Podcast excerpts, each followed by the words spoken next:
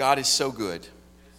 I've enjoyed this series on the Beatitudes. I, I, have learned things that I never really, some of the things were pieces of things that I'd heard here and there, but I'd never really studied it all in, in this form before in my life. And, um, and I, I think it has made, um, I love this, pro, I love the idea that, that each one, each of the Beatitudes builds on the next one. I like, because that has, that helps me. I, I like, I like things to be organized and make a little sense, and that has helped me a whole lot. And today we're going to talk about blessed are the merciful. Um, again, everything, remember, every lesson builds upon the next lesson. Um, and so I'm going to kind of tie this into where it fits in the rest of them in, as I get there in just a little bit. But sometimes, what I want to start with is this. Oftentimes, we see events that show us the worst in human beings. Um, the news is really, really good at showing us the worst in humanity.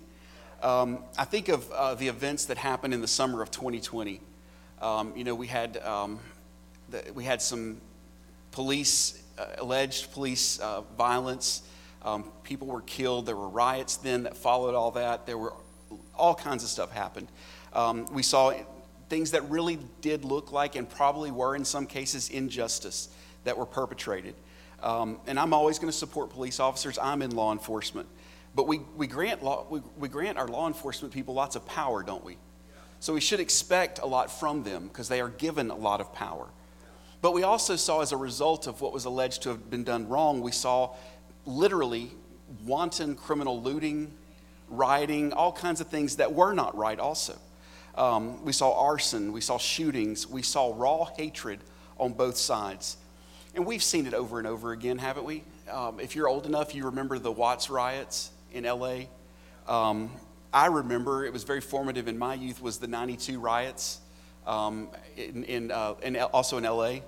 Um, and there was a, a, some interviews that went on during the 92 riots. And one lady told the television crew, she said, if you had treated us right, we would not be doing this.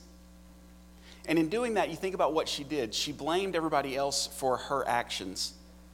There was another lady that was loading the trunk of her car with merchandise that she had just looted from a store, and she was asked if what she was doing was considered stealing. And she said it's not wrong because if it was, the police would have stopped her from doing it. Think about that statement for just a second because there's multiple layers there. She probably hadn't thought it through, but in saying what she said, she based her morality on what she is physically restrained from doing. It's easy for us to judge her, but we've done the same thing before. We have, we have, we have literally not done things because we were afraid to get caught. So, I mean, it's easy to judge her, but I've done it. There was a kid who was perhaps 12 years old and he was carrying a bunch of things from a store that he had just stolen. And he was asked why, why he was doing it, and he said, Hey, man, it's fun. By what stretch of imagination can the deaths, the beatings of innocent victims, the looting, the theft, the fires, all that stuff, how can any of that be justified? And it's not just riots in faraway places. Alexandria has a ton of crime. I mean, my Lord, I, I read, see, y'all read the news and you're like, I'm staying out of Alexandria. I read the news and like, that case is going to be on my desk. I'm going to have to deal with that. Um, but Bentley has crime. Pollock has crime. Colfax has crime. Ball has crime. All the places, Tioga has crime. All the places that so many of us live and have to go to work and have to shop, there's lots of crime. And everywhere you look, people are mistreating each other. And many excuses have been given and will continue to be given by those who have long ago forgotten God's commandments to men. Those people that we see doing those things, and ourselves even sometimes, they fit the description of Romans 1 and 32. Although they know the ordinance of God, those that practice such things, and those things were defined in the, in the verse prior, and it's greed, evil, murder, strife, malice, insolence, arrogance, unloving, and unmerciful. Those that do those things, those people are worthy of death. They not only do the same, but they also give hearty approval to those who practice those things. And some politicians and commentators have said that the violence was because people were poor. Really? My dad grew up in the Spring Hill community. They didn't have indoor plumbing until he was about 12, I think he's told me before. He knew what being poor was. My grandfather was happy to get any work he could get. Oftentimes, he worked two jobs just to pay the light bill at the Dry Prong Church. Why didn't my dad and my grandfather riot and commit crimes? The truth is that poverty did not lead to the rioting or the stealing or the looting that we've seen in, in many places. Poverty doesn't even really lead to crime. Anger, hatred, selfishness, and greed lead to crime. All of those things, though, that I just named, they're characteristics of man's sin nature. We've all got them within us. And it was greed mixed into the equation with the hatred and the anger that resulted in the looting and the burning and the, and the rioting that we saw, stealing anything that wasn't nailed down and destroying anything that you couldn't steal with little regard to whom it belonged. And some th- sought to explain the rioting as a, reaction, er, as a reaction of one race to the oppression by another race. And let's face reality racial prejudice, discrimination, and hatred, they go both directions, and it shouldn't surprise any of us to hear that. It is the true sin nature of man coming out. Man is proud and man is self centered, and his view of life is self centered. Men view those who are like them as being okay, but anyone who looks different, there's something wrong, simply because of their appearance. The solution to all the troubles that we saw erupt in 2020 and we've seen erupt since and, and even before as well as all the wars and the hatred and the crime that are continuing to this very day, is actually very simple. But man, in his sinfulness, is unwilling to seek it, much less do it. Men need to turn their eyes from themselves and the things of this world and turn our eyes to Jesus Christ. That's a very simple answer to the problems that we're facing. Racial problems. Galatians 3 and 26 through 9 tells us that those who are in Christ Jesus are sons of God. They're Abraham's seed and heirs. There's neither uh, Jew nor Greek. There's no black or white, is what the Bible, Jew and Greek was about as big a distinction. Nowadays, we'd probably say black or white. In Jesus Christ, your ancestry is not important. Economic inequality. The same passage also says that in Jesus there is neither slave nor free. That, that, there's no rich or poor in the kingdom of God. The poor and the rich are valued the same in the kingdom. And here's, the, here's what's really important keep this in mind the poor and the rich have the same amount in their bank account in the kingdom. And here's how much we have we're both bankrupt. I'm bankrupt, but so is Warren Buffett in the kingdom of God. God has all of mine. He clothes me with his righteousness. I don't have anything. I am bankrupt. And that brings us back to our study of the Sermon on the Mount. That was my politicizing for the day. I'll, I'll stop now. I, I just, I, have always felt strongly, uh, people have come up with all kinds of solutions to the race problem, and the solution to our race problem in this country is at the foot of the cross. The solution to all the problems we're facing, but especially that one, is at the foot of the cross. We've already seen in our study of Beatitudes that this is not a list of things you must do to get into heaven. The Beatitudes are not a list of things to do. Rather, it is a statement of fact concerning the blessings that a person who has those qualities will receive. And we have also seen that those character qualities are not things that any human being, no one in this room, can do on their own. They must be the work of the Holy Spirit in the life of an individual. And as such, they describe a righteousness that surpasses that of the scribes and the Pharisees, without which no man can enter the kingdom of heaven. And so this morning we come to the fifth of the Beatitudes Blessed are the merciful, for they shall obtain mercy. If this beatitude alone was in operation amongst humans, then crime would stop and all wars would cease. It really would. This one by itself all, all of them are important and they're great and we need them for salvation and we need them to be a part of the kingdom. But this one right here would solve most of our problem by itself. But men, we know, are not merciful. They are by nature cruel and the cruelty continues to this day. So let's define what mercy is. Webster defines mercy as compassionate rather than severe behavior towards someone in one's power. So I have power that I could exercise, but I am compassionate instead. And that's, that's really close to the Greek word that is used here. If mercy was the prevailing attitude of people, then we would not have people stealing from each other. We would not have people abusing one another. We would not have people killing one another. And we would not have people judging one another. But man's tendency is not to be merciful, is it?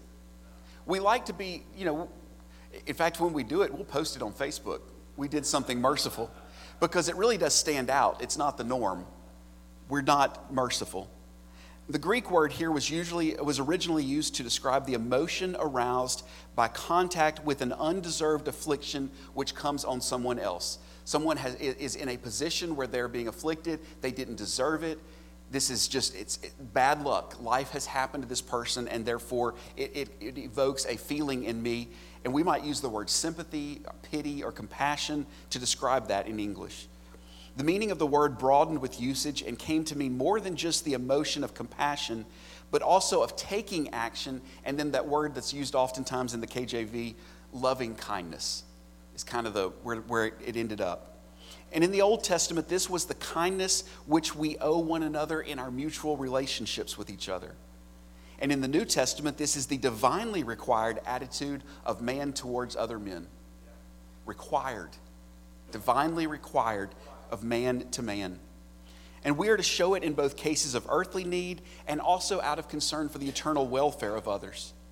The greatest story of mercy is the story of the Good Samaritan, isn't it? We, we all know that story. Luke 10 30 through 36. That's the best illustration. Jesus replied and said, A certain man was going down from Jerusalem to Jericho, and he fell among the robbers. And they stripped him and beat him and went off, leaving him half dead. And by chance, a certain priest was going down on that road, and when he saw him, he passed by on the other side. And likewise, a Levite also, when he came to the place and saw him, he passed on the other side. But a certain Samaritan, and it's really important to mention right here if you were a Jew, the only people you hated more than the Gentiles were the Samaritans. The Gentiles were bad because they weren't God's people, but the Samaritans were worse because they were half breeds. They were half Jewish, half Gentile, and you didn't like them at all. So for, for a Jew to say that a Samaritan walked by, that's, that's, that's the worst he could think of. So Jesus says, but a certain Samaritan, the one that we should be hating the most, who was on a journey, came upon him, and when he saw him, he felt compassion. And he came to him and bandaged up his wounds, pouring oil and wine on them, and he put, on his own, put him on his own beast and brought him to an inn and took care of him. And on the next day, he took out two coins and gave them to the innkeeper and said, Take care of him, and whatever more you spend, I'll return and I will repay you. The priest and the Levite, they could have had pity, right? They saw the man in his injury. They saw what was going on. Maybe they could have even had sympathy, but they walked on the other side. They walked right on around. They did not have mercy. Absolutely. It's clear from that parable. Those two guys did not have mercy. But the Samaritan, on the other hand, he saw the poor guy and he responded to that compassion he felt, and he also helped the man. He felt the compassion, he felt mercy, and he also did something. That act of mercy cost the Samaritan something, right? It cost him his time, cost him his money. There's no telling what business he had to take care of that this delay may have cost him. We don't know. But it clearly cost him something. He stopped on his journey to render aid, and then he took the man to the inn where he took care of him that night, and then he left some money for the innkeeper to take care of him until he returned. We see that in this world today. Thankfully, we do. There are people who will stop and who will reach out. We can all tell a testimony of someone who has helped us in need. Maybe you had a flat tire. Maybe you were at the hospital and, and alone or something, and you were sitting up with a sick loved one, and someone showed you kindness. But we can all testify to events. I've, I've painted things pretty bad as as far as the way men act towards men. But the truth is, there is still some kindness out there. There is still some mercy. There is still acts of mercy in the midst of all the sorrow. There's compassion still. And many times people show it at great risk to themselves. So I'm not, I'm not saying it doesn't exist. So, what is mercy and love?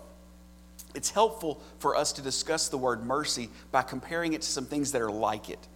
And, that, and, and love is oftentimes put in there because it's a related concept. So we have mercy and love. Mercy flows out of love. Love exists first, and then mercy flows out of it. Love is a greater idea, and mercy is a part of love. And Ephesians 2 and 45 brings this out just crystal clear. But God being rich in mercy because of his great love. God had great love towards us, and then he had rich mercy as a result of that love. Even when we were dead in our transgressions, he made us alive together with Christ. God's mercy came as an act of his love. That's important for us to remember. When we show mercy, we do it because it comes from a place of love. Next, I want to talk about mercy and grace. and they're closely related, but they're not the same. Both deal with the pain, the misery, and the distress of the consequences of sin, and both flow out of love. But mercy seeks to give help because of compassion, and grace is an undeserved blessing that is given. Grace may be motivated by compassion, in which case it's almost like mercy, or it's simply even goodwill. We can give grace that way. But, but, and there's overlap and there is often confusion. The Good Samaritan was merciful in that he responded to the, with compassion for that injured man and wanted to help him. But he also showed grace in that he went on to give that man an undeserved blessing. He did something more than just stop and help him, he then took him the rest of the way. He demonstrated grace. Mercy meets the need that is present, it, it, sort of staunches the bleeding. Mercy does that but grace goes beyond and becomes an additional blessing. Mercy would describe those who, in compassion, would go to a disaster area to volunteer to help. And grace would go further by actually going to Lowe's, Home Depot, stocking up on all the supplies, and paying for all those supplies. One says, Mercy, I want to help. The other, Grace says, I want to be a blessing. We can see this in Ephesians 2 4 through 5 when, in the scripture I just read. But God, being rich in mercy because of his great love with which he has loved us, even when we were dead in our transgressions, made us alive together with Christ. By grace you have been saved through faith, and raised up with him and seated us with him in the heavenly places in Christ Jesus. According to that passage, God in his mercy saw us when we were dead in our transgressions, and he made us alive. But in his grace, he went further to bless us with raising us up and seating us in a heavenly place. Mercy and grace overlap. They are distinguished from each other, though, in that mercy moves to compassion to meet the need, while grace extends a blessing. Another facet to mercy, something we also we would compare it with, is forgiveness. This is mercy that extends to someone who has wronged us or who has been against us. An example, a great example, is a soldier in war comes across a, an enemy combatant who's injured. And this guy's been fighting him five minutes later, or five minutes before, and now he sees this guy injured, and, and so he goes to help him. Another example, one that we've all done, a parent that gives aid and consoles their child after their child has injured themselves after disobeying us. Anybody ever done that with your kids? You nope, don't climb up on that. Just don't climb. And they climb and they fall and they cry and we go to them, right? They wronged us, they disobeyed us, but we're going to go help them, right? We're going to do that. Titus 3 and 5 tells us that we have not earned forgiveness by doing good deeds, but are forgiven simply according to the mercy, the washing of regeneration, and the renewing of the Holy Spirit. Forgiveness flows out of mercy. Mercy has a relationship to justice too, and that may seem contradictory to you. Justice gives us exactly what is deserved, whereas mercy gives less punishment and more help than is deserved. There's a story out of the Civil War. There was a young man, he fell asleep on guard duty, and when he was caught, the general sentenced him to die. His mother came to the commanding general and asked him to be merciful to her son. The general explained what the young man had done, the seriousness of the offense, and why he must die for it. And the mother simply replied, I did not ask you for justice. I came to ask for mercy. Justice gives us what we, I deserve to die in my sin. I have wronged God with my sin, but mercy says, nope, I'm not giving you what you deserve. Mercy and justice, they would seem to be exclusive of each other. And, and I, I tell you what, I've done this before. Some of us apply this idea to God and say that He cannot be both just and merciful. For God to punish in our, us in our sins, that would negate His mercy, right? If God punishes us, then he must not be merciful. And for God to offer mercy without the punishment for sins, that would negate the justice. He can't do both, can he? That's what some people say. They argue, make, make that argument. Yet I'm arguing to you today that God is both just and merciful. God does not show mercy without punishing sin. God is merciful, but he does not overlook sin. To ignore sin would be to overlook the truth. And mercy and truth are inseparable, according to Psalms 85 and 10. They are met together. In a court case, in a criminal court case, a judge can change the sentence that a, that a jury does. That may be merciful, but it wouldn't be just, would it? jury came back guilty, and the judge, oh, no, no, this poor guy's had a rough life. I'm, I'm changing it. But that wouldn't be just. And God, thank the Lord, He's so unlike any human judge He must perfectly satisfy justice when he shows his mercy. In most acts of mercy, someone has to pay a price. The Good Samaritan paid the price in that parable, didn't he? He literally paid the price with money and with his time. He paid the price in helping the injured man.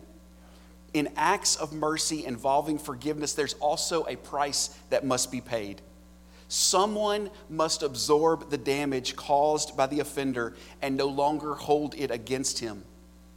God was that person for us. He did so towards mankind in that he paid the price for sin in himself in Christ Jesus. And since therefore justice is satisfied by the sacrifice of the cross, then mercy can be freely shown by God. God's mercy is grounded not only in his love and grace, but also in his forgiveness based in his justice. And that brings up now a new question for us How do I obtain this mercy? Some have looked at this beatitude and they have sort of like isolated it by itself and they've come to a false conclusion.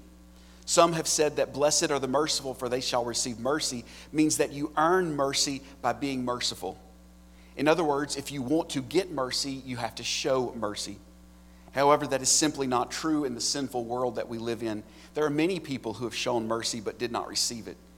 And there's others who have taken it to mean that if you want God's mercy, you have to earn it. That's not true either. If mercy was something that was earned, it would cease being mercy.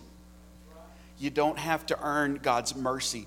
When your employer pays you at the end of the week, he's not being merciful.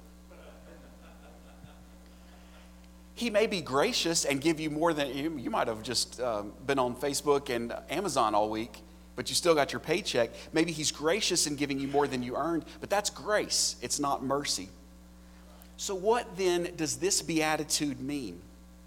Remember, we cannot isolate all these statements from each other. They all flow together. The Sermon of the Mount is not a random assemblage of thoughts.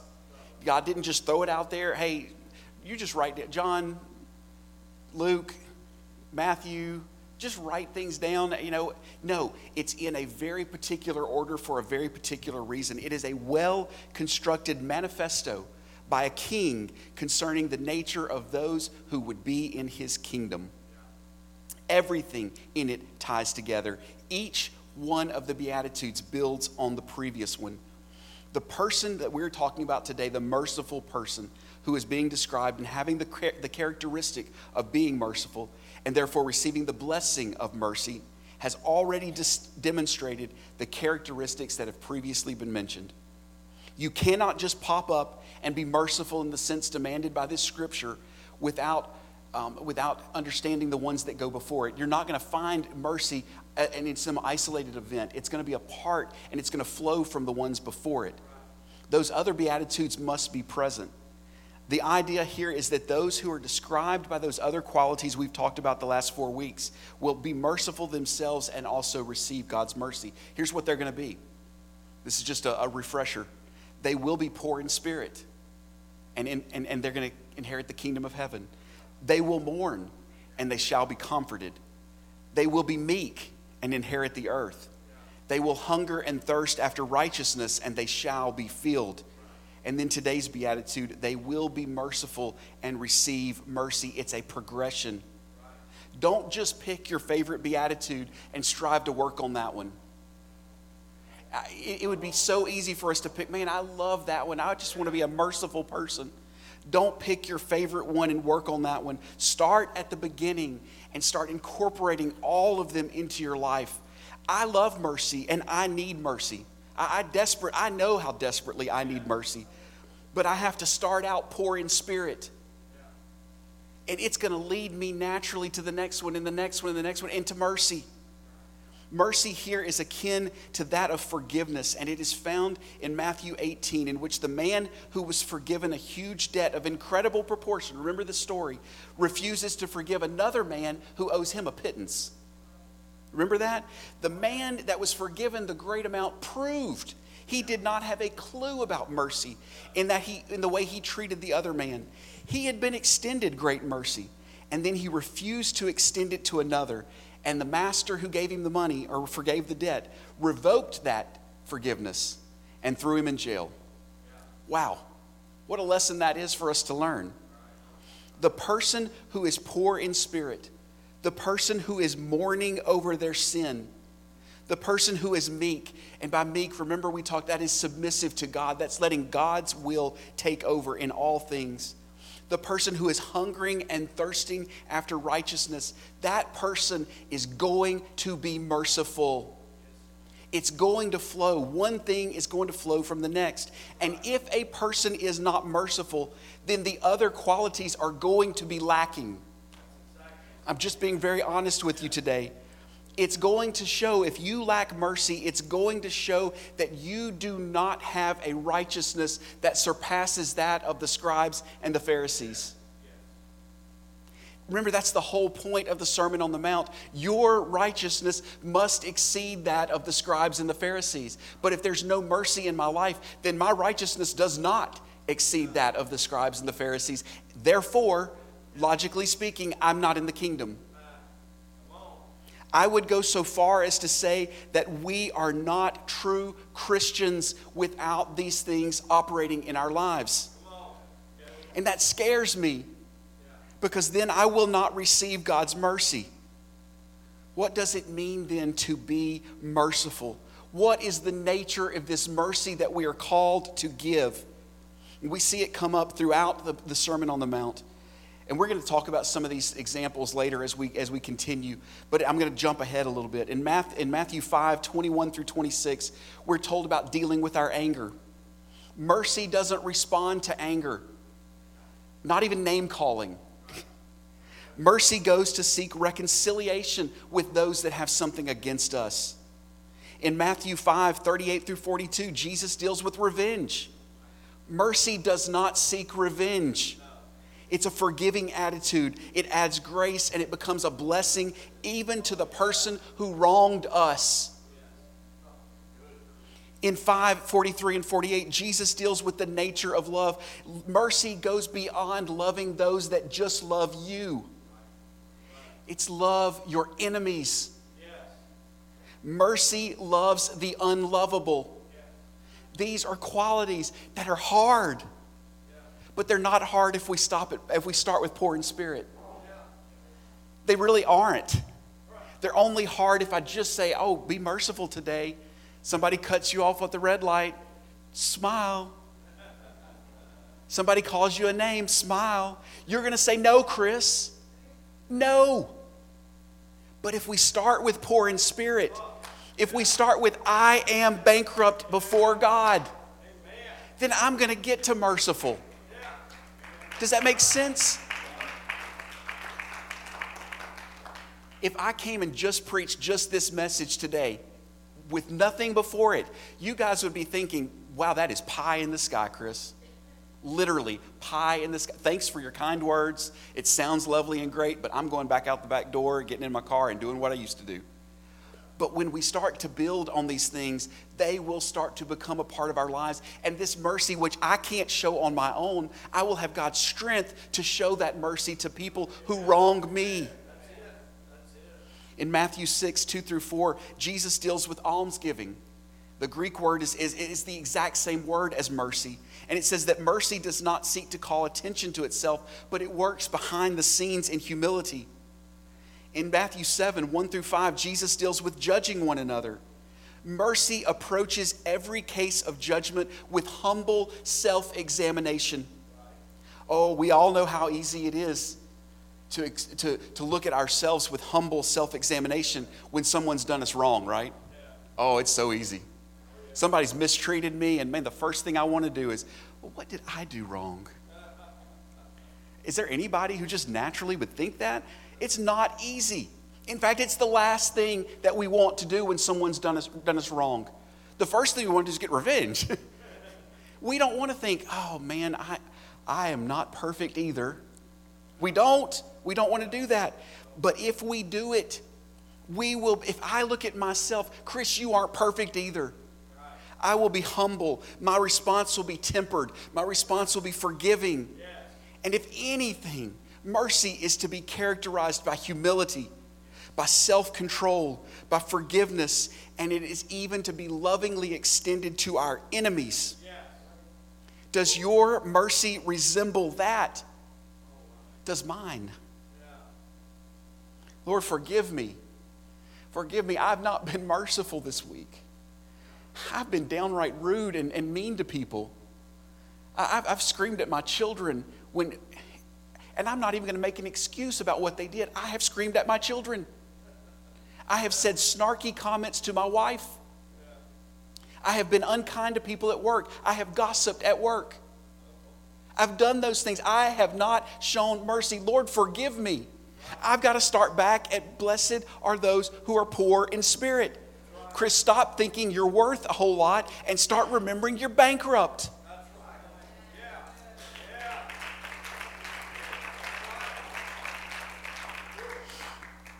I heard a story of a man named Ray. And his son had just finished high school and was looking forward to college. And the son had a job at a grocery store. One night, he was working the grocery store job and he had gone out to get the carts. And he came back into the grocery store in the middle of an armed robbery. He did not know what was happening. And so he called out to the thieves. One of them turned and shot him dead in the middle of the grocery store. The father of the man, whose name was Ray, when he was told about his son, his reaction was one of great mercy. This blows me away. He's been told just now that his son had been murdered. He said that he then should be the one to tell the murderer about Christ. Holy cow. That's mercy. That's mercy. Oh, that I could show that kind of mercy. Oh, that I could ever show that kind of mercy. God's mercy towards us is the supreme example of it all. We were sinners. Everyone in this room, you're not better than me, I'm not better than you. We were sinners. And our sin was the most offensive thing that could possibly exist to the holiness of God. Sin is the barrier between God and man. God can't penetrate the sin to get to us when we're in sin because sin is the barrier. God's holy. He can't become a part of sin. He can't get to us in our sin. We have to acknowledge our sin and ask for forgiveness. Now, God will move in our lives, but we can't experience His presence while we're in sin because it's offensive to God's holiness. But He had compassion upon us. And out of the great love and His great mercy He had for us, He extended that mercy all the way to where we were. Oh, wait, hold on a second. But wait, there was always God's justice, and it could not be ignored. God is as just as He is merciful. God is love, but He's also justice. Those, his characteristics don't change. So, how do they all exist together at the same time? Sin demanded death. My sin demands my death. It demands a blood sacrifice. Without the shedding of blood, there is no remission of sin. My sin, we, we, we have forgotten that our own sin demands our own death the blood of animals and the blood of goats, all that stuff was, was to stand in the place of our sin. But my sin demanded my own personal death. Sin demanded death, but there was a payment that was made. Christ's payment on the cross. Romans 5 and 8 tells us the ransom of the cross. And on that cross, when he said, Father, forgive them, we obtained forgiveness because of Jesus Christ's sacrifice. And as the beneficiary of such great mercy, I must look at the mercy that I show. Does my mercy reflect God's mercy? Do I have compassion on those around me who are caught up in sin, even when their sin is aimed against me? They're talking bad about me. They're plotting my, my demise. They're trying to knock me down because of sin, yes, but it's aimed at me. Can I show mercy to that person? Do I pity them and seek to mercifully help? The theologian Martyn Lloyd-Jones has said If I know that I am a debtor to mercy alone, if I know that I am a Christian solely because of the free grace of God, there should be no pride left in me. There should be nothing vindictive. There should be no insisting upon my rights. Rather, as I look out upon others, if there is anything in them that is unworthy or that is a manifestation of sin, I should have this great sorrow for them in my heart. That's how I should be to the sinner who is trying to misuse me. I should have sorrow in my heart for the state that they're in and long for them to come to repentance so that they could be forgiven of their sin since it is God that has brought me to salvation and it is His Holy Spirit that empowers me to live a Christian life, then if I am not merciful, there is only one explanation. I have never understood God's mercy and grace. If I don't show it, then I never understood it. If that, you know what it means? It means I am outside Christ. I am yet in my sins and I am unforgiven. Oh, I don't want to be that man. I do not want to be that man. I don't want to be that person. Not today and not on that day when I stand in front of him. And that day is going to come. Are you merciful? Do you have sorrow in your heart for those who are still in their sin, even though they offend you and speak evil against you? Have you taken pity upon all those who are still the victims and the dupes of the devil's lies? Those who are enthralled by the world and the flesh and Satan. This is the test of this beatitude. If you can feel that way, that is the test of this beatitude. Blessed are the merciful, for they shall receive mercy. Watch your reactions this week. Look at your initial first reaction, your natural first reaction. When somebody does you wrong, you know how we all react first. We insist upon our rights. We want our way. We want to get revenge. Those are our natural reactions. Look at your natural first reaction and then try to let the lesson of this beatitude soften your next thought. That's all I ask you. I'm not saying you have to be perfect at it this week we, we, we all got to go back to blessed are the poor in spirit. But once I get to this place, when somebody does me wrong, I am going to initially, mm, my temper, my anger, but let the second thought that goes through my head be that is a person who is in their sin, and I mourn their sin. And I want to show mercy because I want them to receive the grace that I received. He showed us such great mercy. And if I believe that I have obtained great mercy, I must show great mercy.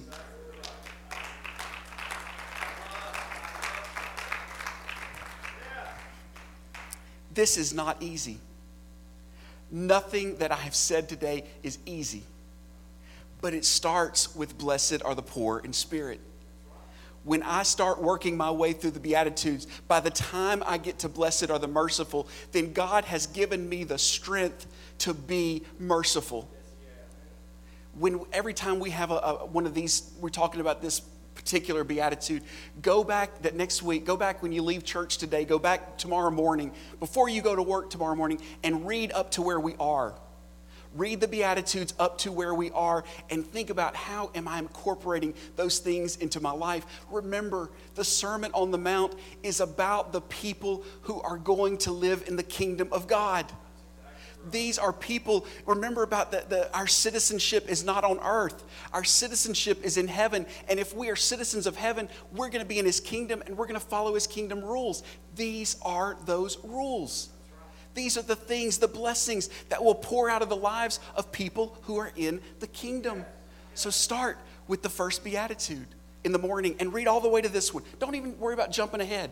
Just read the ones we've talked about.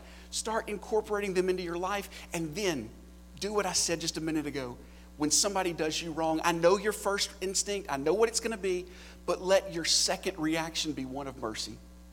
Show mercy to someone this week Blessed are the merciful, for they shall obtain mercy.